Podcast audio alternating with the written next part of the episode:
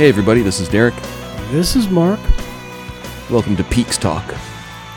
Ooh, is, is that our new name? Or is this just No. like our segment? TP Talk. I don't know. The, the Brazen Heads, the Twin Peaks era, which lasted two and a half years. Really? La- it already lasted did longer our- than they talked about the show, lo- longer than it was on the air. Well, that's definitely going to be true. That's how yeah. we roll. We already had our Star Trek era, um, which might come back at some point. But yeah, we're in the Twin Peaks era Oh, now. please do. Yeah. I, I've always got more to say about Star Trek. Um, yeah, I mean, you're talking today. Are we going to do two episodes? And I mean, I could do two episodes, I guess. The thing is, is I really just want to focus on the relationship between Lucy and Andy. I it just, I don't want to give it short shrift, dude. I don't know. Doesn't Well- it just feel really important? Yeah. Hey, also, let's not ignore the um, the a- absolutely perfect uh, on-screen chemistry, just like the sparks uh, and the purely naturalistic uh, love acting uh, between Josie and Sheriff Truman. Not weird uh, at all. Not not stilted in any way. Dude, I, I just love what a complete putz Truman is. what a he almost just stands there and says "duh" at one point. He's very close to it. dude. I, I have some notes. Ooh, I don't want I don't want to give away my notes on that scene. I, I got I think I got some pretty good notes about that. yeah. Any uh, thing that you want to talk about the top of the show, current Yeah. I event mean, wise? what's going on? Um, JonBenét Ramsey documentaries you, you want to catch us up well on? well it, monday is the anniversary of 9-11 and um, i yeah. did i did have a couple like they're kind of like synchronicities they really aren't synchronicities because it is like look it's me we're talking about i'm always surrounded by For some 9/11. reason, I just got the idea to th- talk about 9/11. yeah so it wasn't really happenstance but it was a little bit weird the way that these various different things all came together so first of all um, for you podcast heads out there, um, you might already know, but I'll just mention real quickly. There's a new season of Blowback that just dropped. Um, I'm not sure if you ever checked that out. Does Blowback is a really good. I swear, uh, I know that like everybody always says this about their fam- favorite podcast, but it's it's really like the it- it's the really one of the best like podcast mini series things. They don't do regular episodes, just like once a year they'll put out a series of like 10 episodes that focuses on a specific subject. Oh, the first one They- They got Yeah, that from us. well, no, they but they like they only do 10 and they take a year off. So it's like each one is kind of like its own audio documentary, if you will. Um, and the first one they did in I think 2021 uh, and it was about the Iraq war. Uh, just looking at it from the perspective of you know where we are now, like just kind of analyzing the failure of it and and just like what that cultural moment was like and, and all the stuff that we've learned since about how corrupt it was and lots of good stuff in there. yeah. The second one, um, the second one, they went back in time and did something that basically like started with the Cuban Revolution, but then moved through like the Cuban Missile Crisis and the JFK assassination. it was good. The third one was about the Korean War, uh, which is like pretty interesting. It's kind of like the most arcane one because you know, especially in America, a lot of us don't know a lot about the Korean War. Uh, and how it was like interrelated with you know what the CIA was doing after World War II. Um, and then this new one uh, that, that is like the first synchronicity that just came out is about the um, basically the war in Afghanistan. Like first of all, like the Soviet Afghan war in the 80s, but then the way in which like the Taliban emerged out of that uh, as basically like something that we were sponsoring, you know, to fight the Soviets, and then how that like mutated into Al Qaeda and 9/11. So Well, I, I Um, also saw Rambo 3, so I think I got my history lesson on that. Thank you very much. the, the first thing that they do in the first episode is discuss Rambo 3 and one of the things that blew my mind was you know that thing where it says like this film is dedicated to the brave mujahideen um that that was like that was a made up internet meme there was never a version of Rambo that ever had that title card on it um, that was just somebody doing a photoshop but I had I had seen that so many times I like on Reddit and remember that. whatever yeah, that was like a meme that went around that people said that in the original version of Rambo 3 that there was like a title card dedicating the film to the because that's what he does is like he basically kind of supports these, you know, mujahideen. Well, it's kind of like Um, Empire Strikes Back. Uh, he never says, "Luke, I am your father." Mm-hmm. That's true. That's true. What's that Mandela called? effect. Ah, Mandela effect. Yeah, thanks. Right. Yeah. Good one. But yeah, Rambo 3 is good though, right? I remember it being good. Oh, it's obviously yeah. No, it's oh, dude. I mean, you know, we, we could get into the intricacies of the Rambo franchise, but yeah, I mean, Rambo one. I think you just have to say, you know, Mm-hmm. the spirit of the franchise for sure. But yeah, all, the, all of them are really good. I, I mean, it wasn't like, you know, it's not like the Rocky. There wasn't a bad Rocky really until Rocky Five, which still isn't that bad, to be fair. Mm-hmm. But no, there was not a, a movie like that. There's no bad Rambo movie like that. Is what I'm trying to say. I've always said, uh, and it's one of my like favorite hot takes, is that First Blood is actually one of the best films of the '70s. Uh, it's not just like, ooh, cool, like Sylvester Stallone blockbuster. Like, no, it's a serious, like, awesome movie um, all around. Um, and Rocky usually gets a lot of credit. It's like you know, won an Academy Award and everything. Like, it's like the serious, uh, like, great film that Stallone yeah, made. I But mean- First Blood is better. Dude, that's not a hot take over in, uh, in in my neighborhood. I mean, what would be a better movie in the '70s? Well, I Blazing mean, I think there's, I think there's better movies in the set. There's a lot of, you know, it's the best era of film ever. But I'm just saying, First Blood ranks way up there. It doesn't get the credit it deserves. Oh, For example, The Deer Hunter is a better- Streets or something. Yeah, right? yeah. Mean Yeah. Streets is better. Yep, Deer Hunter is better. Man, I just watched this awesome movie. You might have seen this already, actually, because you grew up in like a car household. Did you ever see the movie Le Mans starring Steve McQueen? Yeah, no, we actually had that on tape.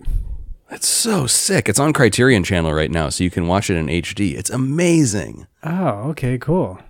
Because they they filmed it at the real Le Mans and they used real drivers too. I mean, it's the footage they have is awesome. Oh, Yeah, yeah. I'm I'm not the daring to talk about to you about that movie, but yeah, I, I'm sure I've seen it at some point. I, I remember. I know we have the the tape. I mean, I was just back at my parents' house, but they still have. It's like the the double cassette tape. it's so good. That's a that's a pick to click for anybody who has Criterion Channel. Go check out Le Mans. Yeah, and the story behind it, which I didn't really even realize, is that Steve McQueen was a actual you know he was actually interested in in racing. He he was like a real driver. And so he drove the 12 hours of Sebring down in Florida, which is like what a lot of people use as like their warm up for Le Mans. and uh, I think he came in like second place. Like he was actually good. Um, Dude, so like then Vince he tried to. Sorry. Is really? Dude, Vince Neil is a really good race car driver too. I don't know if that's true, but he does like fast cars. Oh wow. Okay. Um, well, that's okay. Well, me too. So throw me in there. Okay, maybe a better analogy is Paul Newman. Yeah. 'Cause he right. actually did exactly. race. Yeah, and him and Steve McQueen, I think, were very much yeah like kindred spirits, whatever. Um, so then, yeah, Steve McQueen was really excited to do this Le Mans movie, and he wanted to actually drive in the real race and film it. Um, and I think like his his specific like entry wound up not qualifying, but they had this whole team of professional drivers, um, and then they like rigged out the cars with cameras, and they filmed some of the footage during the real race, and then they like stayed around like after the race was over and did like their stunt footage and everything. Um, and uh, yeah, there's just lots of cool, like interesting details. Like like Enzo Ferrari, like the real guy, uh, would not like let them use their actual Ferrari Le Mans cars uh, in the movie because like the the script had it that Porsche won, and he didn't want to let it be like Ferrari losing like in the movie. So they had to like go buy their Ferraris from some other place. And um, there was a guy. There one of the pro drivers actually did get into a real crash during filming, filming, and lost part of his leg and uh, yeah, it's it's a wild movie. It's just it's uh, it's just tons of real race footage basically, but it's just really cool and it has that '70s aesthetic. Um, but anyway, yeah, good one, Le Mans. Anyway, blowback. So blowback was talking about 9/11 um, today. That the episode that I was listening to. So it's blowback like our foreign policy has blowback. Right, right. The whole theme of their show is that blowback is this term that got invented to basically denote the concept of like, hey, the CIA goes and does something because they're trying to like, you know, exert control somewhere, but then it has these unintended consequences. Um, and so they like explore all of that. But their whole thing is like, well, actually, you should look at it in a more systemic way. They do a really good job of explaining this at the end of season one when they talk about the Iraq War.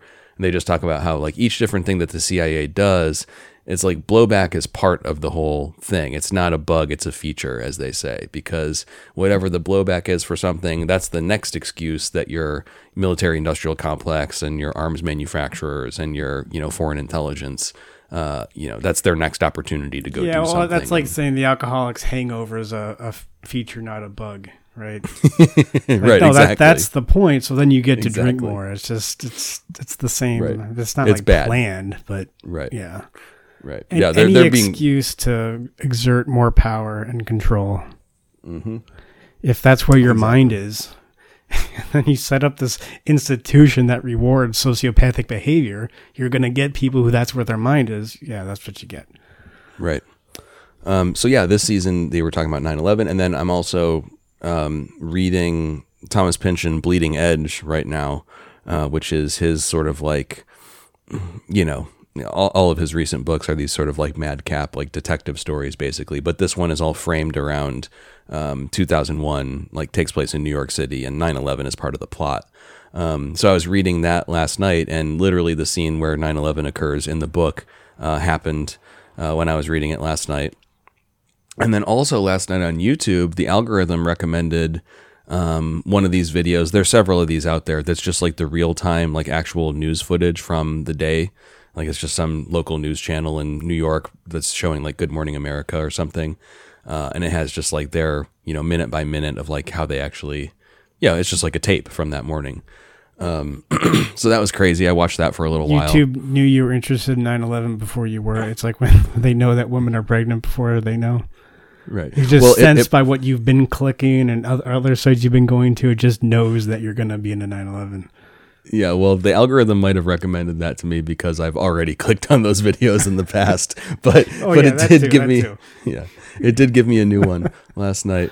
So yeah. Anyway, all this stuff is kind of all like swirling around, and then you know Monday is the actual anniversary of 9/11. So there you go, all these different things all popping up at once. 22 years. Hmm. Yeah.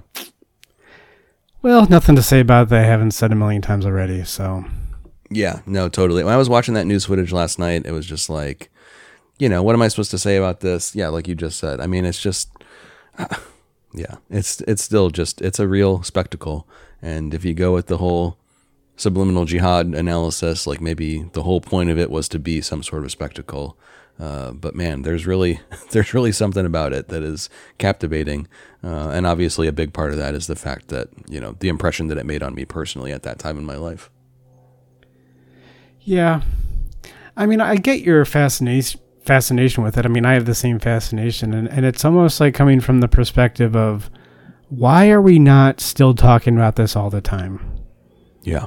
why are we just not interviewing everybody who is within like a 20 mile radius all the time why mm-hmm. why instead of having rachel maddow why are we not interviewing the wife of a firefighter who died it's like stacy knight right? Yeah, there's still footage that I hadn't seen before. It's like every time I get one of those YouTube videos, it's like, oh my God, how did I not already know that one? yeah right. Like why are we not just analyzing this every which way? Which, which is why we go these conspiracy theories which yeah i kind of believe in. But it just seems like yeah they, they literally just just took the uh, um the rubble and shifted out to China and it feels like that's what they did with all the content around it. It's just like you took all this potential content that we really need to know about. Like we just need to study this news right th- this event for 5 years and it just felt like you just shifted somewhere. It's like wait a minute. Wait, wait what? Oh wait, now we're mm-hmm. in war with, like with Iraq or Afghanistan. Wait, what does that have to do with it, you know? Right. Yeah. Well, people are if people are interested in that, yeah, I think this blowback season four is really good.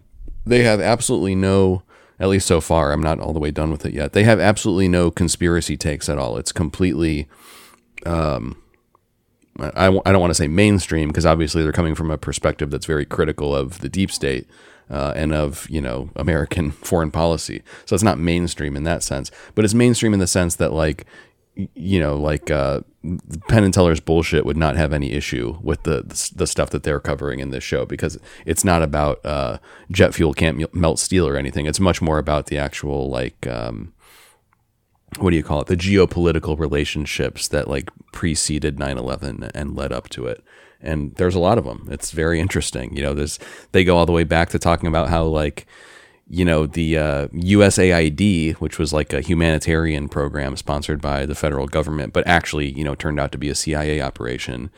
They were the ones who back in the 70s and 80s, um, the 80s more, uh, like printed out all of these textbooks for Afghani schools because they wanted to try to educate the children to be anti-Soviet.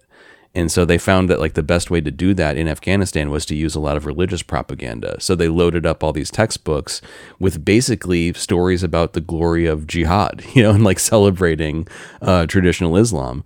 And you know, sure enough, these guys who would go on to be like the founders of the Taliban were the ones who were raised in those schools, and those very same books were like the ones that wound up, you know, like fueling the fire for you know, anti-American, you know, terrorism, like one generation down the line. And that's just like one little morsel, but you know, it's really a story that has like, you know, a, a 50 million of those things where, you know, we're the ones giving them the Stinger missiles and you know, we're the ones encouraging Pakistan to be supportive of them. And sure enough, that's where we wind up, you know, finding Osama bin Laden later and all that stuff. Like it's, it's just wild. Yeah, what it sounds like the way you say it sounds like the um, the assassination of Archduke Francis Ferdinand. Mm-hmm. It's like just all these entangling alliances led up Yes. to this one thing. I mean, something was going to happen, right? It's just this inherently fragile system that you're building up with these, you know, just just you know CIA, uh, you know, CIA operations, things like that. Just you know, uh, American empire foreign policy kind of stuff. Yeah, something's gonna something. Yeah, something was going to spark World War One. That just happened to be the thing that did it. Right. But yeah, yeah, they, it- the things were arranged in such a tension that, like, as soon as one little thing gave, there was just no stability to the whole system. Right. And uh, yeah, and that's exactly how our handling of the Middle East, you know, has been. Uh, I guess still is, arguably. You know, who knows? We'll see. We'll see what happens from here. You know, but he- why would it change? Right. It's it's working great for our weapons manufacturers. Well, I was just thinking earlier today, like on that note, I was like, man, now that I'm listening to this blowback season, I'm just thinking, you got to imagine that a couple years down the line, there's going to be another one of these podcast miniseries that's just about Ukraine, because this is just another example of the same thing. You know, of course, it gets it gets colored as this, you know, fight for democracy and national sovereignty, but you know, what is it really? You know, it's there's there's something that there there's a common theme that connects that to every other military entanglement we've had since World War II. Dude, Putin's evil. Ukraine's good. What's that guy's name? Zelensky. He's good. Yeah. It's that simple. Everything's always been that simple. That's how World War II was, and we won. it's the same thing. Yeah. Yeah. There's good stuff in Blowback about how supportive Putin was of America during the war on terror and how, yeah, absolutely not treated as an enemy at, in the slightest. In fact, was treated as a great ally um, at that time. But, you know, how quickly the tables turn when it's in our interest to do so. Deep state. Yep. Okay. Mm, any other news you want to talk about? I can't remember how I got on that. I guess I was just stall to, uh, to make it seem like a normal amount of time before we can talk about Twin Peaks. I have no idea how I got on that, so I guess I think I'm done now. Uh, just everyone check out Blowback. I can send it to you, uh, Diz, if you're interested. It's like you have a chick over. You don't want to like jump on her right away. You want to seem cool. That's that's what I'm doing right now. No, let's watch a couple episodes on Netflix here. Yeah. Oh. You want, you want a want a beer? You I haven't been on a watch- date in a while. First date in a while, so I don't know. You want to watch episode 11 of Twin Peaks, uh, episode 4 of season 2? It's pretty good. Well, dude, uh, yeah, that actually is a sweet thing to, to watch on a date because you get awesome game tips from Harold True. That's true. and and what to do when you have a high school girl over at your apartment going through this girl's diary. That just Yep. seems like a really hot date to me. Whew. Yeah, he's not not creepy and jittery at all. but somehow endearing in the 90s. I don't know. hey, sensitive. Yeah, he's sensitive. Again, I was saying last he was dressed like a teddy bear. Mm-hmm. This is what warped all of us who grew up in that time period. I remember Stephen Merchant, the the co-star of the of the Office, is hilarious. You know, the the British Office, hilarious dude. You know who that is? The tall, gangly British guy. I know. Um, he's like Ricky Gervais's partner. I remember one time he told this story about how when he was a kid in high school, he was like hanging out at some party or whatever, and like all the kids, like all the boys and girls were just like having fun. And all he needed to do was like fit in with them and have fun with them. But instead he thought it would be cooler if he like went off into a corner with a book and like sat there with like a sad look on his face because he thought it would make him look cool. And then a girl would really like him, like because he would be cooler than everybody else.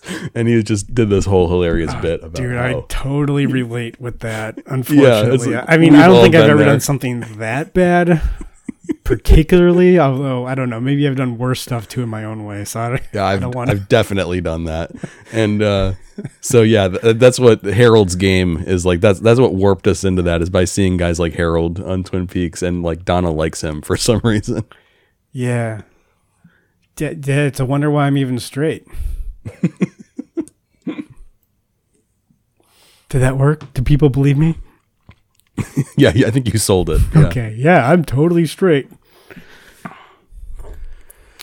Oh God. Okay, should I do the log lady intro? Episode, yep. Episode. I'm 11. actually gonna. I have two readings for today, but this will be the first of two readings. Oh, dude, I know what your miscommunication- second reading is going to be. Yeah, that's what I was looking up before we started recording. Miscommunication sometimes leads to arguments, and arguments sometimes lead to fights. Anger is usually present in arguments and fights. Anger is an emotion, usually classified as a negative emotion. Negative emotions can cause severe problems in our environment and to the health of our body. Happiness, usually classified as a positive emotion, can bring good health to our body and spread positive vibrations into our environment. Sometimes when we are ill, wait, sorry. Sometimes when we are ill, emotion, wait, sometimes when we are ill, we are not on our best behavior. By ill, I mean any of the following: physically ill, emotionally ill, mentally ill, and or spiritually ill. That's the log lady intro. Huh.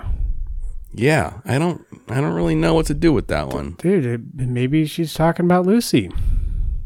Yeah. That's a good point. You know, this yeah, there's there these subplots we always joke about how they're pointless, but like there's I mean, kind I'm of kind of more joking, but I'm kind of not, you know. yeah, there's more of a connection to that than there is to really the plot at this point. Um yeah. Whatever. M- Maybe I'll, I'll get some ideas as we talk about this. Yeah, I'll keep that in mind, I guess. I mean, it's just sort of like basic emotional, you know, anger versus happiness theme. Um, Uh, before we get started, I just want to defend my point from our last episode. I really think that Jacques was poorly cast. Yes, I think he needed to be a dirtbag, mhm. but still somewhat handsome. Like, still have like gross teeth. So when you do the close up on his mouth, you're like, ew. yeah. But I think he needed to be like wiry or like handsome in some respect. Like he could be handsome if he wasn't such Canadian trash or something like that. He's just he looks like a a, a walrus. You know, I, it just doesn't.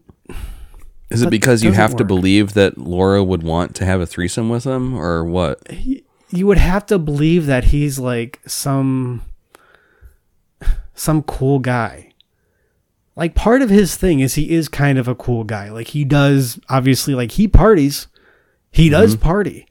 And he doesn't kill anybody, right? So it's not like he's he just parties, dude. And I just just don't think it just doesn't look no. No, I just had to be still be a dirtbag, but a better looking dirtbag, I think. I mean, like Leo. I mean, right? You just needed another Leo, Right. basically. You need another Leo, exactly.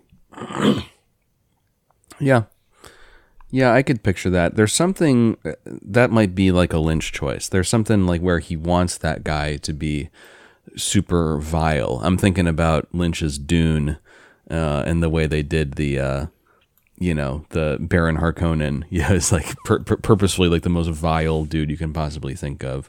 Uh, even though that's not really necessary, it kind of undercuts his actual scariness uh, as a villain because he's so just disgusting uh, and sort of like wretched. But uh, that might be like a Lynch choice. I, I don't know the reasoning behind that. Well, look, I mean, I'm not saying it. Yeah, that just had to defend myself there. Yeah.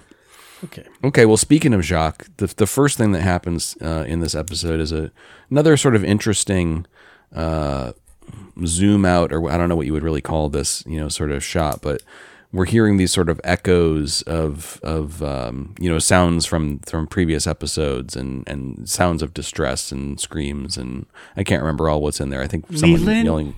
Daddy. Yeah. Right. Leland. Daddy. It was Right. just that over and over again.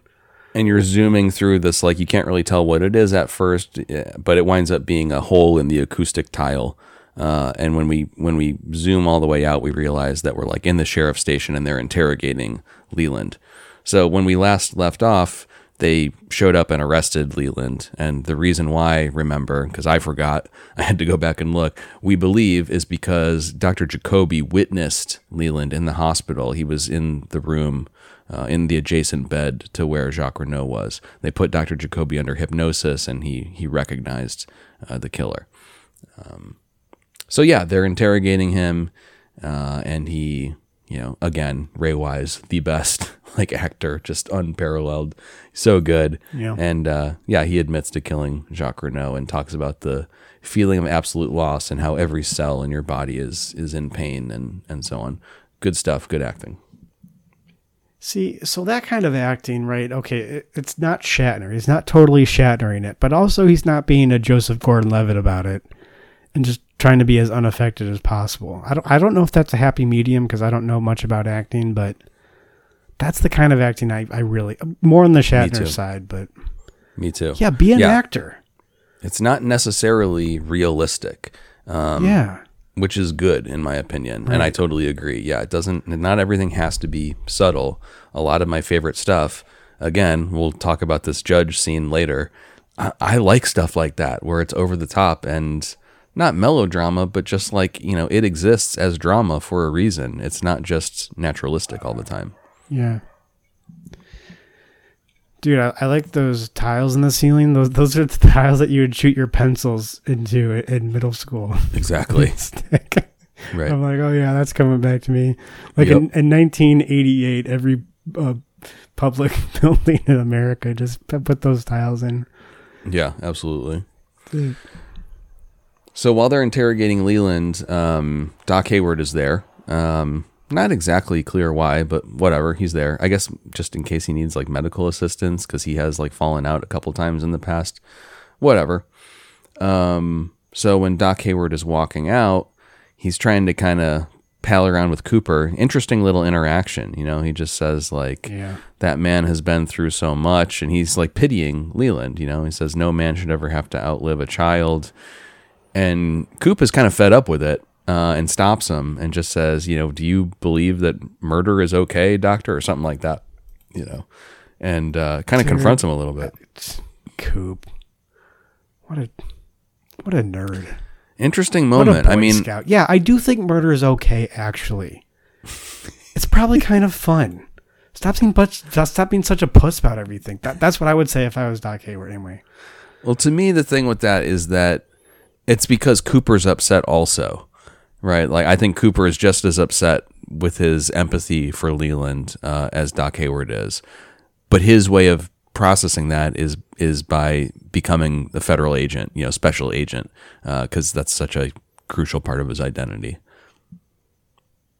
yeah, I think you're being too charitable, but Yeah, not that that's necessarily good. I mean, that's the crazy thing about Cooper. I know you're not a fan. I mean, I love Cooper. He's like my favorite character. But it's like if I met him in real life, it's like I could never be friends with a cop, you know, like in the end. So it is like a weird sort of uh, oh, contradiction. dude, a federal cop, Yeah, yeah. But I like him in the show. a federal, yeah. I mean, that, he's fine, but yeah, it's just one of those things where I just get annoyed at Coop anyway.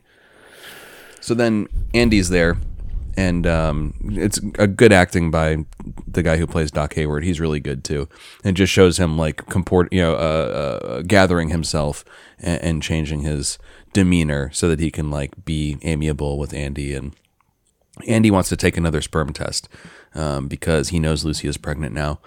And so there's some light comedy there where Doc Hayward tells him to, you know, provide a sample, put it in a brown paper bag. I'll be waiting in the car. So then we get like the uh, the slapstick of Andy having to like sneak off to go jerk off in the bathroom. Yeah, and it's like I like how these two scenes are, are totally connected. Because Doc Hayward kind of connects them, right? And it just Yeah. goes from total devastation, like I don't know. I mean, Leland, what he's a pillar of the community, and he you found out that he killed somebody. Mm-hmm. To, and he has to jerk off in this little jar. And then yeah, he runs into Lucy. So then, of course, yeah, he runs into Lucy and she sees that he's got a copy of Flesh World on him. Um, so that's funny. I, I like her Miss Piggy when she storms away. Right.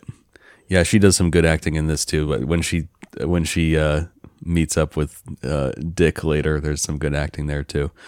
Um, okay, so then uh, just kind of like recentering on what where we are in the story. You know, we have the little tag up between Truman and Coop where they just say like, okay, well, we got the judge coming into town. You know, he, he he's the, the the circuit judge, so he has to like you know drive in from a long way away, uh, and also the prosecutor coming into town so that they can deal with this you know serious case that that isn't typical uh, in Twin Peaks. So that'll be happening later. And in the meantime, we're chasing down the Pearl Lakes thing. Remember, Leland mentioned that he remembers uh, a man who matches the sketch uh, lived by their family down in Pearl Lakes. And so Hawk is going to check that out, but there's no real lead there yet. Um, okay, then Andy is trying to hustle out of the bathroom and he bumps into somebody else in the hallway, and his sperm sample jar uh, rolls away underneath a chair uh, in the waiting room. Bumps into Hawk. Yeah. It's, it's off screen, and Hawk goes, Andy, look what you're going on. Just- Yeah. And um, when the when the jar rolls underneath the chair, they're trying to really like maximize the slapstick. So it actually makes a shattering sound effect, Right. which is weird. Like that it didn't shatter. Like he does have the sperm sample, but like for a minute there like I don't know if you're thinking about yeah, it you probably think there's jizz everywhere. you, you think there's jizz on the carpet in the sheriff's office now. Yeah, it's a little bit weird. Maybe you're not supposed to be thinking about it that hard, but that's what I thought of. yeah. I don't know. Is it really a shatter? I mean, I I got the impression that it shattered, so I'm with you. I don't know if it's really a shattering sound. It was yeah, it was real close. It, It, could have just you been like think that yeah, something shattered, though. a but- clanking, a glass clanking sound. yeah, maybe it's just that. But So anyway, uh, Andy bends over to go pick up his sample from underneath the chair, and Coop notice, notices that he has Circle brand boots. Are those are the same boots, the new shoes, if you will, which will come up later, um, that they found underneath the floorboard uh, at Leo's house. Um, and the giant had told Coop that there would be a clue at Leo's. They thought they had found it already when they found the cocaine, but now they're thinking like, no, wait a minute, it's these boots. And Andy got those boots from Philip Gerard, the one-armed man. Um, so they have to go talk to the one-armed man again. Okay, that's everything at the sheriff's station. And like you said, that's all interconnected. That's basically one scene. It's kind of like three or four scenes, but it, they did a great job of, you know, flowing all that stuff together. right, Okay. Um, next thing that happens is we find out that MT Wentz, the travel reviewer, is coming to town. Um, so like, you know, empty who? wanna- exactly. Hank's Weird. I, I love that. weird name. Um, yeah, so Hank and Norma are on the lookout because they want to get a good review for the double R, and um, and and the front desk lady at the Great Northern is going to be on the lookout too, and, and she talks to Ben Horne about it. Okay, Yeah, she seems that hotel clerk lady. She seems very intent on like wanting to please Ben. I mean, maybe she's just being a good employee. mm-hmm. But at this point, you're wondering what's going on. I don't Mhm. know. right. Did we already? Did I skip over it? Did we already do the thing where Audrey is in the the uh, one eyed Jacks, and uh, yeah? Did I skip over that, or does that happen later? from the Or is that from the last episode? Well, it also happens later on in, in this one when, when they kill uh, Emory. Yeah. Wait, because I have it written down that the next John thing that. Emory. This must not be right. I have it written down that the next thing that happens is that Jean Renault is in Ben's office and shows him the Audrey video. That I must have missed something. That doesn't happen just yet. Uh, no, I think that happens around this time. Okay, well, first before that happens, And then later, to- yeah, because then later Jean Renault goes to One Eyed Jacks and he kills. Oh yeah, you're right. Okay, I thought that those happened in the other order. Okay, right. So Jean Renault is waiting there to meet up with Ben Horne, and remember, like his whole thing here is that he wants to get Coop because Coop killed his brothers or resulted in the deaths of both of his brothers, whether he did it personally or not. Um, and so yeah, and and Ben already knows who Jean Renault is, although they haven't necessarily met because Jean Renault is like the muscle, you know, like the protection uh, for One Eyed Jacks. So anyway, whatever. Um, he tells him, you know, I want I want the money and I want this FBI man to be the one who delivers it. Uh, okay, double R, Hank and Norma getting ready for the food reviewer to come into town. Hank is doing his weird, like, Mr. Nice Guy routine where he's like, uh, you know, being like the good husband who's going to get the diner all ready. Dude, Hank's so good. I, I love it because, well, I think it comes later when they think that MT Wentz is in the, the Double R diner. hmm But uh, yeah, I think I have a good point about that. You know what I like about this scene though is that Hank's way of sprucing up the place is to get tablecloths. Yeah. Like what? Yeah. Who would think that? Oh, like maybe somebody in the '90s would think that. Yeah, I guess. It's like, Um, okay. Yeah, way to make it look like my grandmother's dining room or something. I don't know. Right. Um, okay, now here we go. Here's Donna visiting Harold again. Uh, and yeah, he reads to her the extremely creepy passage from Laura's diary where she basically says, I love Donna. She's such a great friend. She like fills me with light or, you know, whatever. But also, I'm afraid that Donna would never want to talk to me again if she knew like what my actual psyche was like and how I'm like, you know, basically drawn to the dark side and fixated on being bad and dreaming of how all of these like evil men could take me Yeah. or something like that. And Harold's like, Why is he? Dude. re- it's just so strange that he's reading that. yeah, you could have read ahead like two sentences and foreseen that you might not want to read that one, bro. That's that's how you read. Is you kind of read ahead a little bit, so it doesn't. Yeah, you wouldn't accidentally say that. yeah. And it's kind of a date, right? I mean, Donna's pissed at James Mm-hmm. because of the whole Maddie, Maddie. thing. Yep. This is kind of a date, and this is what he's doing. I don't know. It's just such a strange scene. It, it, it's just so 90s. You had to be there, kids. And she and and he explains that like, oh yeah, people come to me and tell me their stories. Uh, lovers, maybe you someday. it's like, ooh, good good line, Harold. Well, yeah, I mean, okay, he's kind of being. that- that's a bad line. True, but I, I like that. Uh, okay, see, if I was going to pick something to read, it would be what Harold says there because he talks about taking stories and putting them in a larger count, context. It sounds like myth formation, mm-hmm. right? Like he's just taking stories and putting them together to make an overall story mean more. And, um, what about the breach of trust, right? Like, I think if you gave me your diary and then you died or I had it, I wouldn't go Mhm. around reading it to people. I hope you you know that. Right. Yeah, I don't know. I mean, well, I mean, yeah, I, I guess that he wouldn't read it to just anybody, but he's willing to read it to Donna because he knows from Laura that Laura would be okay with it. I mean, if you're being charitable, you could say that. But I think also what it is is just, you know, Harold wants to have a connection to Donna for whatever reason. And um and, you know no spoilers but like you know their relationship is not going to get a chance to develop that much farther than this so who knows really like what the long term uh, intention really is here but the other thing about this I think that's kind of cool um, like I can't resist doing this sort of meta thing is I just think that like if you're a creator of a TV show, you love to have a character like Harold whose job is to basically be writing the story. Like they're inside of the story writing the story. Uh, it's like, you know, in Inland Empire, the, the other example I was bring up, like having a movie director uh, and like movie actors inside of your movie so that they can like talk about moviness and represent acting like as actors in your film that you're creating. Like just that sort of thing I think is always probably very fun for uh, people who do stuff like this.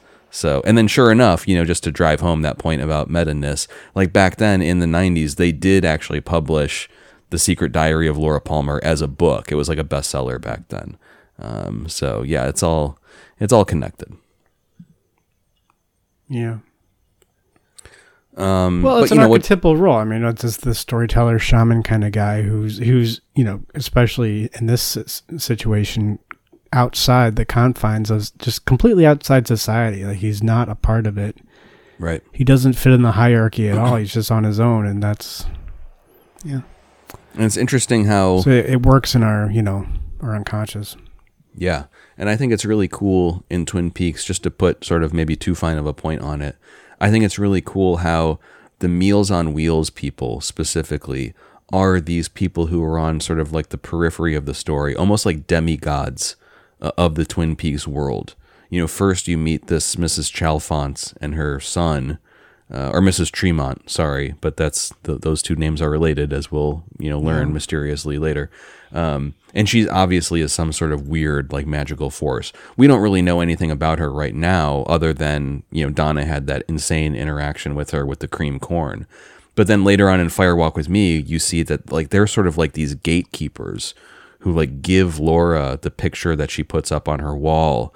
Uh, and like the jumping man comes out and like jumps around the puddle. Like there's definitely like a connection to the Black Lodge there. And then even Harold too. Like like- Harold is also this sort of demigod figure. Like you're saying, he's like this archetypal, like the the scribe of the story.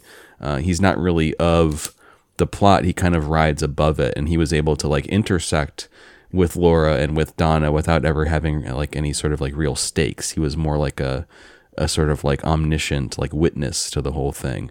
And uh, I don't know. I just think that shit is really cool, and I think it, I could say that it's probably designed that way on purpose. Like it helps elevate the story to have it like these Meals on Wheels people to be kind of like on the periphery, adding something like extra outside of the normal cast of characters. Yeah.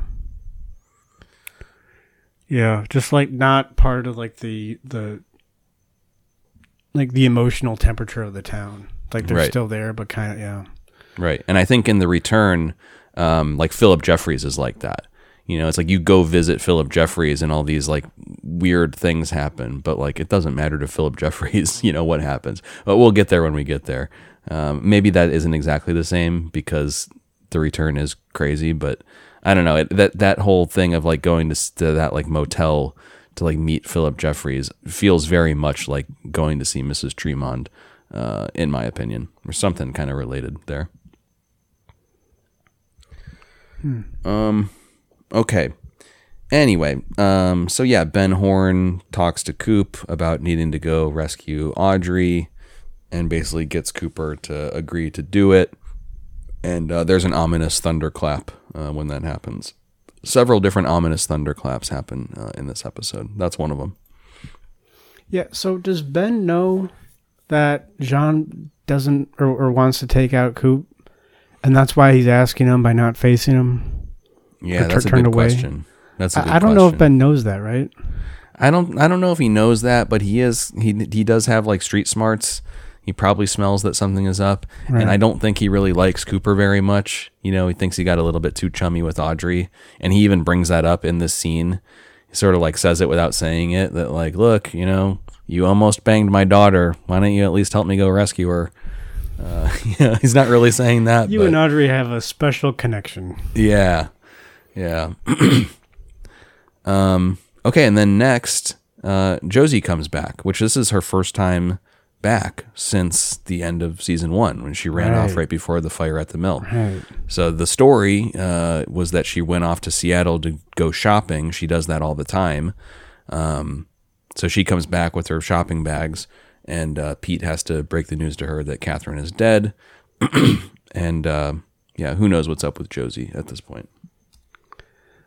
Well, we kind of know what's up later on. Yeah, I mean, we already have have seen her interact with Hank, so we know that there's some like double, triple crossing shit going on here, but it's not clear exactly what that is. Wait, so this is not the scene when she's with Hank, or, or I'm sorry, with um, uh, Harry. Sheriff Truman.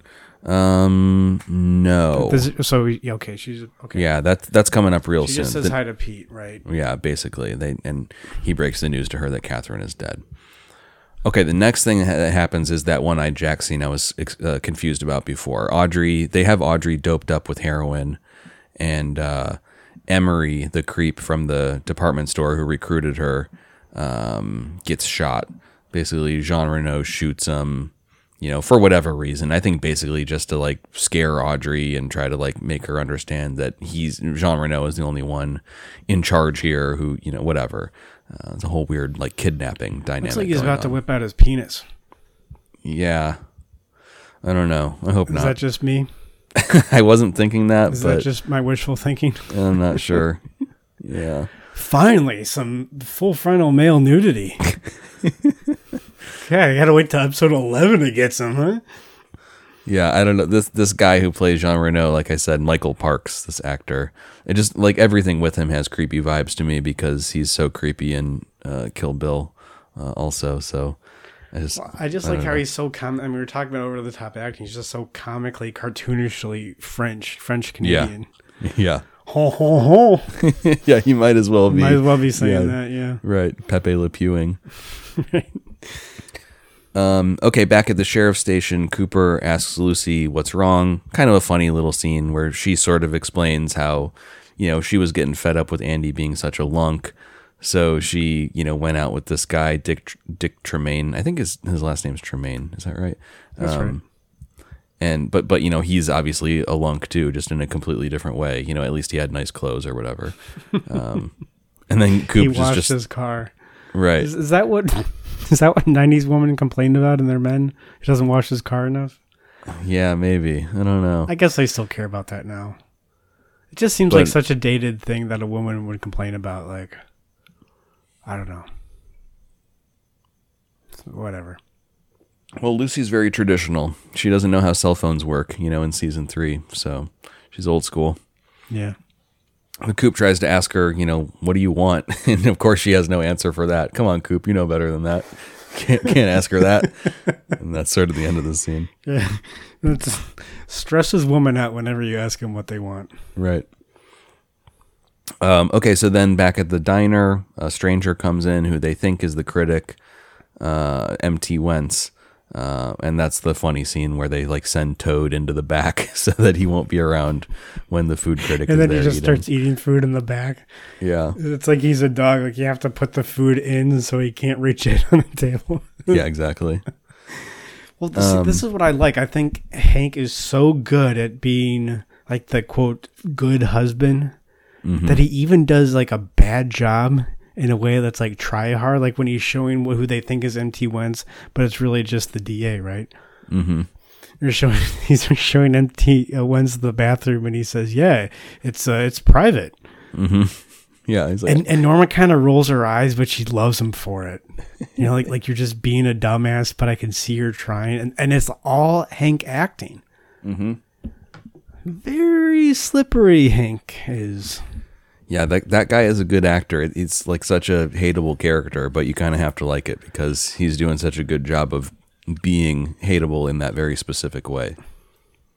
Yeah, I, there's it's- another line.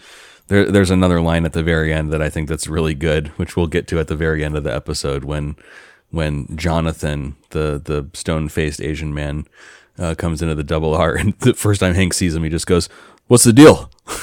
it's like that's a great line. Like when when somebody breaks into your house or breaks into your place of business, the first thing you say to him is, "What's the deal?" yeah. that's that's a good move, I think. Actually, it's kind yeah of well, I'm gonna put that one in my and put it in the can, right? yeah. That's a good tough guy thing. Yeah. Um, okay. Also at the double R, Donna and Maddie are talking to each other, kind of just like you know, airing, you know, clearing the air. You know, there's nothing going on between me and James. And Donna's like, well, you know, I never said we were exclusive. And Maddie's like, oh wait, you're seeing somebody else, blah blah blah. And she tells him like, okay, I need your help. We need to get this diary from Harold. I mean, after all, that's what Donna's after. We didn't mention it, but in that Harold scene, Donna says like, hey, isn't that evidence? Shouldn't you give it to the police? And Harold obviously doesn't want to give it up. So that plot line is brewing now. Yeah, I like what Donna and Natalie were doing before they got down to business. It was like some female version of a pissing contest. I don't know. Mm-hmm. Tampon contest. Am I right? Yeah, who can be more who can be more sultry? Dude. Dude, if I, I'm, I'm gonna run for mayor, and my whole platform is gonna be: we need a local diner, and we need to have teenagers, kids from the high school, smoking in it. Mm-hmm. it I, I just we don't have a town without that. I don't know why. We just need that. Yeah, and whenever anything like happens, like like any like important conversations, they all need to happen there in that one place. Dude, I'm gonna run for mayor, and my whole platform's gonna be: let's get this place like Twin Peaks. Mm-hmm. Yeah. No Black Lodge, but you know, well, if it happens, it happens. Whatever, we'll live with it. Yeah. Hey, it just keeps us on our toes. That's right. You need the shadow to know the light. That's right. Um, okay, so now we're at the the Josie scene. Um, the Harry is meeting up with Josie. She's trying to show off her sexy dress, and he's basically saying like, "Look, Catherine's dead. Seems like you killed her. Like I'm not the greatest cop in the world, but this is suspicious." Yeah. Or not not that he, she, she killed her, but just that she burned down the the mill for the insurance money. right? Yeah. I He also all I was mentions. Yeah, he also mentions that there was insurance. Yeah, absolutely. Or he also thinks that she killed her. Yeah, yeah. Both things. Something. Something's going Uh, on. to Josie's credit, she actually never denies it. mm-hmm. She says, "How could you? Oh, that's so hurtful." But she never denies it, and then immediately afterwards wants, yeah, uh, Truman to take her in the like the most sexually way possible. Yeah, and tear the dress. Yeah, tear the dress. after talking about how expensive it was. Yeah, Yep. And in another ominous thunderclap moment, the uh, slab faced Asian guy is watching through the window. yeah. The triad guy is just staring. Yeah. Okay, finally, this is all a preamble uh, to the best character showing up. Uh, his name is Judge Clinton Sternwood. Uh, he's he's the circuit judge who shows up in his, His RV. name's definitely Sternwood. Yeah, and um, yeah, he's got an awesome outfit that includes a bolo tie. Um, I was looking up the actor. The actor's name is Royal Dano, D A N O. His brother is Paul Dano's uh, grandfather. So it's like two generations and like a, adjacent to Paul Dano. Uh, Why does from- Paul Dano look like such a putz and this guy is such a stud? Yeah, this this guy is awesome. Um, he's got cool credentials. Um, he was in the Outlaw Josey Wales. You know, he was in like a couple like big movies, The Right Stuff. But one thing I saw from his Wikipedia that's really cool is he was the voice of Abraham Lincoln uh, in the Hall of Presidents at Disney. Which actually, like, maybe it's just my imagination, but like I can hear that now. Like hearing him talk in this episode, I can think like, oh yeah, that's like Abe Lincoln at Disney World. Yeah, that's crazy. You would even remember that. I mean, Um, what Abe Lincoln sounded like at Disney World. Well, I just think like my brain is connecting those dots. I guess I'm just thinking like, oh yeah, that makes sense. You know, Oh, I'm not he- sure. Like he would sound like that. yeah, I'm not. I'm not sure. I'm, like I might have seen that on YouTube at some point, probably. I don't know if I've ever really heard that, but it, it totally jibes for me. Did, did he do the voice of Abe Simpson? Or there, I just gave away the joke of of, of Abraham Lincoln when they go to Itchy and Scratchy Land. Yeah. Okay, moving on. Um, so yeah, the judge comes into town, and you know, much like Cooper, uh, in a way, much like you know Albert in a way, much like Gordon Cole in a way, he's another one of these law enforcement authorities who, in the world of Twin Peaks, is really more like some sort of spiritual warrior. Um, and yeah, there's just something about that like vibe, which like again, it's weird. Like I don't, I don't like rooting for police uh, or law enforcement per se, but the way that they do it in Twin Peaks, it's just like they make these guys into such interesting characters. I don't really know how else to put it. And he has this fantastic uh, monologue, which we'll which we'll get into in a minute. But f- first, he just shows up and you know just you know pals around with the guys and is very like cool and charming. And um, He does kind of smell Lucy's hair a little bit. He does Yeah, like the he- Joe Biden thing, but maybe Yes. he's so cool he can actually get away with it. well, it, there- there's that like once you're like 72, I think you can just kind of do that stuff. Uh, especially like in the 90s, you know. Dude, Joe Biden can't. No, I, I, I think it's okay because they, they seem to have like some pre-established relationship. Right, she likes him, and Lucy is an adult. I mean, the thing about Joe Biden is, is he's doing Yeah, it to ten year olds who are literally cringing away from him as he does it. Oh God. I hate watching that clip. It really does Oh, make me uncomfortable. Dude, nobody likes watching that. Oh, oh, it, it, we, we just hate ourselves. For, like, okay, yeah. Anyway, Yeah.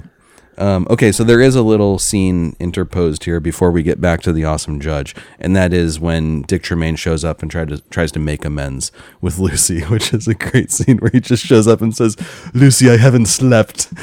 it's a great trying to win a girl back. Tell her that. yeah, he totally does like the. Uh, I don't know. Is it bait and switch? Wh- Which nobody falls for. The the audience doesn't fall for it for a second. Lucy does. Mm-hmm. She thinks that Dick might be, uh, you know, doing the whatever the good intention thing, Right. the romantic thing that you know Lucy would want, not not want Dick to do, but just like some guy to do. Right. Maybe he's thought things through and, and realizes that he values this relationship and that he needs to do the right thing, which is what he says. But actually, what that is, is to try to give her the money for an abortion. Whoops. Yeah, nobody's surprised except for Lucy. By the Right. way. It's So that's yeah, that's her good acting where she like tells him to leave, and if she if he, says one more word, she's gonna scream, and he tries to say something, and she like muffles her own scream. That was pretty good acting. there. Well, it's funny because she doesn't want to scream. It's like this biological disgust reaction, right. automatic. I if you talk, I will scream. It's just how it's Mhm. gonna work. Yeah. so then now this is the scene obviously that like you know maybe i don't know how much you have to say about it i think this is kind of like the most pivotal and, and sort of analyzable scene oh, wait, that wait, happens Uh, dude. Before we get to that, what about um, Judge Sternwood and, and Truman and, and the filly trouble advice? Remember oh that? yeah oh He's, yeah he's giving true. him. He looks like there's filly trouble. yeah and he starts giving advice, and then the advice goes: if they don't take the saddle, you have one of two options. But he didn't continue with it. Yeah, no, he says, yeah, that that actually is awesome. They're like, it's just like, um, what do you call it? Like incidental dialogue as they're like, just like transitioning.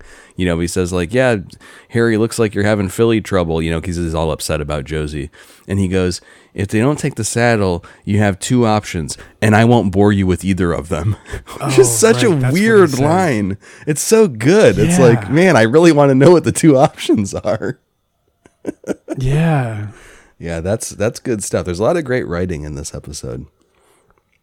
Well, the two options would be to just find a different filly or give her more weight to carry. I don't know. I mean, right? I mean, if you're going to take this horse analogy. I guess.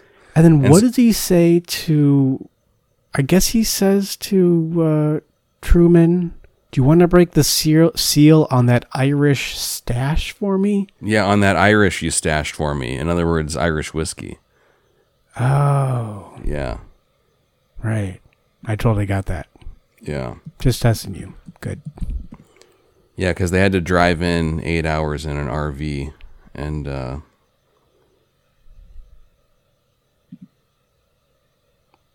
That just sounds like old man talk. I didn't really get. But now to the scene. yeah.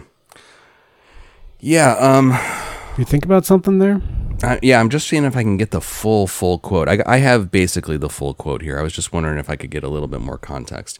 Okay, well, anyway, they have to sit down and basically do the, uh, I guess it would be uh, a, an arraignment or like a bail hearing or something. That they're attempting to do something like that. They're basically the judge and you know Truman and Cooper and Leland are sitting down in an official legal capacity to begin the proceedings against Leland. And uh, th- there's some sort of preamble there where he just says something about how, you know, I know you, Leland, or obviously, like, you know, you've appeared before me as a lawyer or something like that. And now, like, the circumstances are different. He says something like, "This is, you know, miserable for all of us," something like that. But here's here's the quote. He says, "This is the judge, like, kind of setting the scene, laying the groundwork for what we're going to do here." He says, "quote." The law provides us structure to guide us through paralyzing and trying times, but it requires of us adherence to its procedures and higher purposes. Before we assume our respective roles in this enduring drama, just let me say that when these frail shadows we inhabit now have quit the stage, we'll meet and raise a glass again together in Valhalla. So sick. And then Leland, of course, has the perfect response, which is, Would that it were so. It's like, man, when do you get to use that phrase in real life? You know, it's so good. I don't know. Yeah. Uh, And I'm just, put- you know- another line I'm going to put in the can. Yeah. Yeah. So and what you you're know, saying is like what you did is if you did do this, it's wrong in this existence, but in a higher existence, we'll be buddies and get drunk together. Yeah, and also it's like something about you know the the metaphysics of Twin Peaks is obviously endlessly interesting. We've literally watched four hour long YouTube videos about it before, so there's there's a lot that could be said. But like I was saying a minute ago, there's something about the fact that like you know you're gonna try to do this this story of Twin Peaks, you know that that David Lynch is doing, and so how are you going to take this world of you know demons and angels, you know, or, or spiritual warriors, whatever you want to call them, and like bring them down to earth into like a sitcom? Uh, you need to do something where it's like these things map on to to things that are in the real world, and it's like these law enforcement people are sort of like these like divine justice, you know, like whatever. He's like elevated to the role of like not only is he a judge, but he's like an adjudicator of like the the, the world of the gods, you know. So he's talking about how we'll raise a glass in Valhalla. and yeah, I think there is an implication there, like what you're saying, of like, of course we all understand that murder is wrong. Um, and the point of the law is that it makes it so that, you know, we just play our roles in this quote unquote enduring drama, you know, like he said. Um, but we all know that behind this structure, this structure that we need in order for our, you know, quotidian life to to, to carry on, uh, we we all understand that there's something beyond that, uh, and we're all connected in that beyond. Uh, it's just it's so awesome. I don't know. I just love it.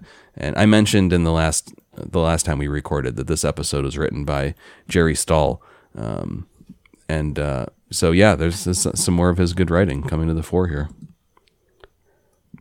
Well, yeah, it just. I think what you're saying is it just it speaks to why we like Twin Peaks. It's like there's this seemingly, you know, soap opera kind of drama going on, but it just keeps meaning more and more. Right. Like there's something in us that loves cop shows. Well, yeah, because it's like right versus wrong, good versus Yeah. evil. Yeah, I mean Right. that's But like what he does with it is he says like, yeah, but also we we also like ghost stories. And and actually they're the same thing. If you think about these sorts of like connections and parallels and you make this world of Twin Peaks where they intersect uh, in very specific ways, like electricity or Glastonbury Grove or, you know, the judge talking about Valhalla. Like there's these there's these things that sort of make them like overlaid on top of each other in Twin Peaks, where usually it would just be a ghost story or just be a cop story. yeah. I mean, yeah, I think you're saying a lot there. I, I guess you're right. Yeah. I, just think that if any if listeners, if you do nothing else, just go look up this scene on YouTube or just watch this scene. It's so good. Um, and yeah, there's like, like like the camera work and like the fact that it's like lightning and thundering outside, and just sort of like the the like aw- odd respect that Leland has for the judge after he says that is like it's almost like it's freeing the good part of Leland's soul to be dealt with in that way. Um, and you can tell because like as the scene continues, it's like the prosecutor isn't there yet. They can't actually go forward with the proceedings. They're just like, okay, well, we'll resume in the morning. You know, are your accommodations okay, Leland? And you know, he's he's still kind of awestricken and just says like, oh yes, everyone's been very nice and and thank you, like in a very sincere, again, w- beautifully acted uh, way. And um, and that whole idea that like this these relations with the people who are actually bringing Leland to justice, you know, putting him away. Um, but the fact that they have empathy and this isn't treated like a cold cop show um, where you're just getting the bad guy, and the idea that that can be sort of like liberating to the good part of Leland's soul. Um, we're going to see that again, obviously, later uh, when when Leland does, uh, when when his frail shadow does leave the stage later on. Right. Anyway, Now, on to the important part of this scene, which is Yeah. when Sid the '90s babe shows up. hello. Yeah. the judge's uh, legal assistant, Sid. Yeah. Yep. They, it's one of those classic uh, gotchas where you hear the name Sid and you're not thinking about it, and all of a sudden you see who Sid is. Well, with this whole Trump indictment thing, like, isn't Trump's main lawyer like just some total babe?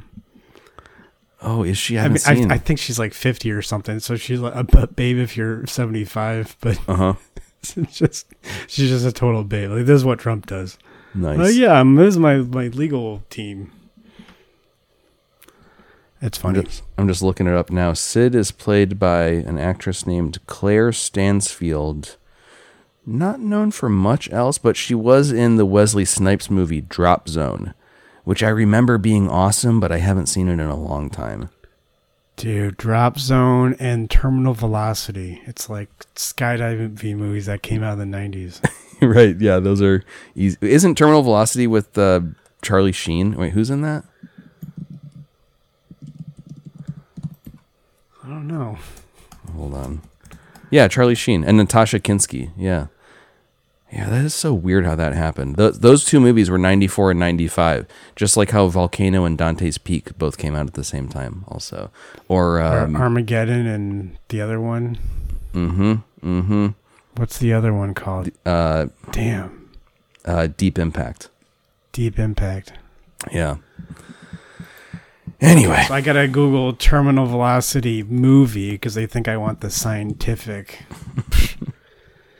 Get out of here.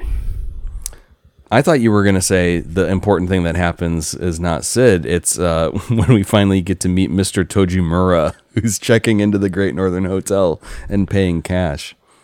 Oh yeah. God. This, talk about something that you couldn't do if you made Twin Peaks now. This Mr. Tojamura thing. Woof. It's literally like Krusty doing the flapper dicky. Yeah, but again, I mean, it's like you're talking about. Okay, so the judge mentioned uh, the Irish. Uh, What, what if she was just doing an impression of an Irish guy? Mm-hmm. It'd be okay. That's true. That's true. I And mean, we'll find are- out are- later. Yeah. Are, No are, are we going to have like different races come to America and not be Americans? Because what? what are we True. doing here? Um, it's like it's like uh, you know like the uh, the the American mathematics team that won like some international competition with just four Asian guys. right. It's like that's the most American awesome thing ever, but it's also American thing to make fun of that. And both have equal validity. It's like Right. So I but I understand what you're saying like from our perspective from our you know our our nerve endings now just can't take it. hmm But really what's wrong with it? I you know. Yeah, I'm not saying Sorry if I that would have. sounds A, autistic. Doesn't mean I'm wrong. no, I'm not saying I would have a problem with it, but you know that people would. No, I I know what you're saying. Yeah, yeah, Yeah. right. Like it's just because that's like six cultures ago, and it was only thirty years ago. You know, Right. so Right, exactly. Um, and yeah, that well, we'll we'll probably talk about that more when we get into the return because that is an interesting question, right? Like, what was Lynch, especially you know this out of touch, like almost eighty year old man, supposed to do to, to to pluck this show out of the early 1990s uh, and put it in a you know quote unquote woke, you know, not really, but you know what I mean. 2017 is when the show came out, um, sort of context, and I think they navigate that quite well. Uh, and I think like Dr. Amp is a big part of that. And uh, but anyway, we'll talk about all that stuff later when we get to the return, which I can't wait for. We're gonna have to do like three episodes about every single episode of the return because they're so freaking good. They're all just like a perfect movie. But we'll get there later. yeah, I yeah, it's it's gonna be yeah. I mean, I don't think we can do two episodes at a time uh, for season two. Yeah. It's Well, just too much. yeah, we'll we'll see how it goes. But for now, yeah, it's going good. Um. All right. Well, we, meet are. cousin Jonathan. Yeah, we are almost done with this one. The last things that happen here are yeah, we meet this slab-faced Asian guy. His he's he's Josie's cousin Jonathan. She says. Um, Right. She introduces him to Pete, and then send Pete sends Pete away to go get a cup of coffee for him. Um, so between just the two of them, Josie and Jonathan, he asks her like, you know, what's going up, going on with the sale of the mill and the land. She says, "Oh, it's okay. It's going to just need Pete's signature." He says, "Mr. Eckhardt is waiting in Hong Kong," and she says, "There might be a problem with Hank." Uh, and then he says, "Well, what about the sheriff?" And she says, "The sheriff means nothing to me." So that's a lot. That's a lot of the whole Josie subplot, like all kind of coming to the surface here. Um, and so I guess what you're As supposed she's to holding the snake versus mongoose taxidermy sculpture. Yeah, yeah, that's a noticeable prop, isn't it? Uh, first of all, huge, yeah. yeah. First of all, Pete is carrying it, but he hands it off to her when he goes to make the coffee. Oh, okay, that's yeah. where it comes from. yeah, but, But yeah, that's kind of holding it. I mean, not quite like a baby, but like you would hold a dog. Mm-hmm. hmm So I don't know. I mean, So yeah, we don't we don't know the whole story yet. Honestly, I don't know if I actually do understand the whole Josie story. I don't, I don't I might not have ever totally understood this thing, but something's going her on husband's where still alive. We know that. do we know that now? I don't think we do. No, we don't know that. Okay, yeah, we're gonna find out that it's was it her husband or is her brother Andrew? I think But she was forced to be with this Eckhardt guy because he knows about Andrew's fraud or something. I Well, you better get know. this straight because it's really important. I've watched this show like ten times and still like never fully understood this. But anyway, the point is, no, it's just the dumbest thing ever. Yeah. like what are you trying to do? the, the point is that Josie is not what she seems, and and she's playing Harry like a fool, uh, and she's tangled up with some sort of Hong Kong uh, bullshit here. Um, all right, now you might recall from the last episode that, um, or actually, it was from this episode. Um, you know, Coop needs to go run this special operation to rescue. Uh, Audrey, and he asks Harry for help from the Bookhouse Boys. He says, "I need your best man, and I want you, Harry, to stay out of this because it's going to be, you know, something we can't talk about." Um, but sure enough, in the you know perfectly predictable but charming uh, scene, you know, the best Bookhouse boy shows up to meet Coop, and sure enough, it's Harry, uh, and they're yeah they're they're going to go take care of business. Yeah. A, a uh, guy who, who belongs to something called the Bookhouse Boys would get duped by Josie. Right. That just makes sense. exactly. Yeah. Like Big Ed, he's a bookhouse boy. He definitely could have been duped by Josie 10 times over. Well, he's still married to what's her face. Why? Yeah. Well, that's the saddest, saddest. that plot line will come back later. Yeah, for sure. Yeah. Um, by the way, did you notice that little moment too where like you, Hank n- got that in with Norma for one second there? He's doing his whole good boy routine and he's like, hey, by the way, I think you should call up Big Ed without like giving any context. And, sh- and she's taking it back. man. Yeah, he's he's really you know being devious there, Oh, and he she's like, oh, oh, why? And he's like, well, you're still close to him, right? Are you're still in touch with him, right? Pushing and pulling, man. I Ooh, love it. man. Yep. Also, did you did you notice that Cooper was organizing the peanuts in an upside down triangle when Hank did when uh. Harry shows up? I did not. That's interesting. Does that represent? Because you know the upside down triangle represents feminine. Is that like some orderly deconstruction of the feminine? Mm. And that's what they're trying to do by getting to the bottom of you know what's going on with Laura, what's going on with Audrey, Maybe. trying to make also- sense of it all. Yeah. There's also that like diamond. Yes, Lucy, like what she wanted. Yeah, that's true. He is kind of like getting in touch with the feminine here. That's yeah, that's interesting. There's also that but, like but I, he's doing it in a bad way. He's doing it in a very Cooper way. But yeah, Yeah.